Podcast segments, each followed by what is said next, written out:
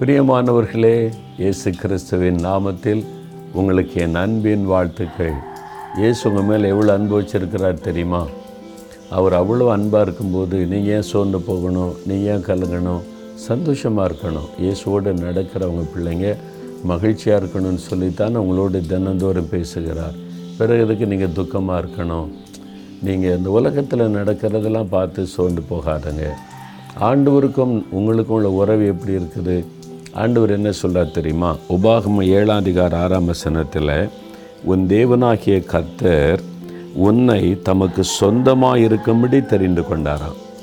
நீங்கள் ஆண்டவரால் தெரிந்து கொள்ளப்பட்டவங்களாம் ஆண்டு சொல்லார் என் மகனே என் மகளே நான் உன்னை தெரிந்து கொண்டு இருக்கிறேன் எதுக்கு தெரிந்து கொண்டிருக்கிறாரு அப்படின்னு நினைக்கும்போது நீ எனக்கு சொந்தமாக இருக்கணும்.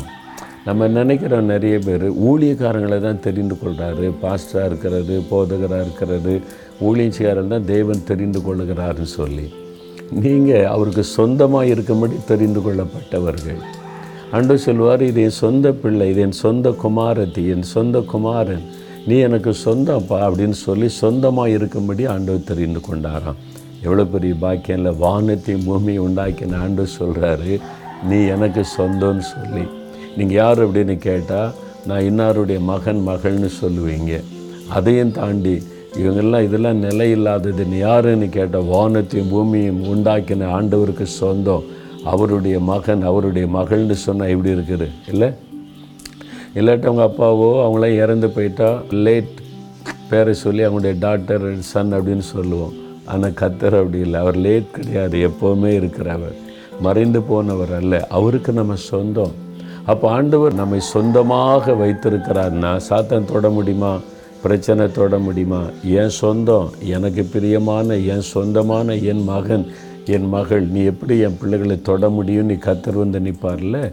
அதனால் ஆண்டவர் சொல்கிற வார்த்தையை அப்படியே விசுவாசித்து ஆண்டவரை துதிக்க ஆரம்பிங்க. ஆண்டவரே நான் உமக்கு சொந்தமாக இருக்கிறது எவ்வளோ பெரிய பாக்கியம் இல்லை.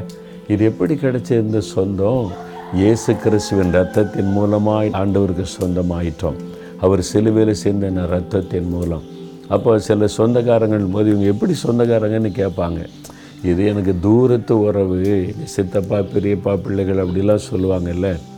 எப்படி சொந்தம் அப்படின்னா சில நெருங்கின உறவு அப்படின்னு சொல்லுவாங்க. இன்னும் அதிகமாக பண்ண சொல்லுவாங்க பிளட் ரிலேஷன் ரத்த சம்பந்தமான ஒரு சொந்தம்னு சொல்லுவாங்க பாருங்கள் நாம் தேவனுக்கு இரத்த சம்பந்தமான சொந்தம். எப்படி தெரியுமா? இயேசுவின் ரத்தத்தினால் மீட்கப்பட்டிருக்கிறோம். அவருடைய ரத்தத்தின் வல்லமை நமக்குள் இருக்கிறது. நம்ம வந்து நமக்கும் ஆண்டோருக்கும் உள்ள உறவு பிளட் ரிலேஷன்ஷிப் அவருடைய ரத்தத்தினால் மீட்கப்பட்டவங்க. அவருடைய ரத்தத்தினால் நம்ம சொந்தமாக்கி இருக்கிறார். எவ்வளோ பெரிய பாக்கியம். சாத்தா தொட முடியுமா? பிசாசை டிஸ்டர்ப் பண்ணிட முடியுமா? விசுவாசம். வைங்க நான் இயேசுவுக்கு சொந்தம் எங்கள் அப்பாவுக்கு சொந்தம். அவருடைய ரத்தத்தினால் நான் தேவனுக்கு சொந்தமாயிட்டேன். சாத்தானே நீ என்னை தொட முடியாது டிஸ்டர்ப் பண்ண முடியாது.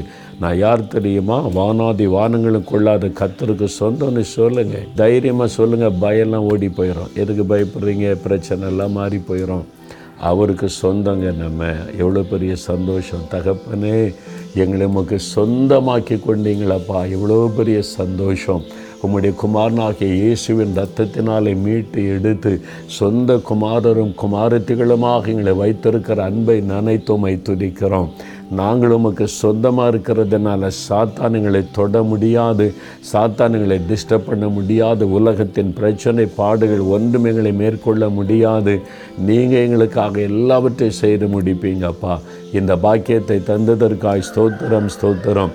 இயேசுவின் நாமத்தில் ஜெபிக்கிறோம் பிதாவே. ஆமேன் ஆமேன்.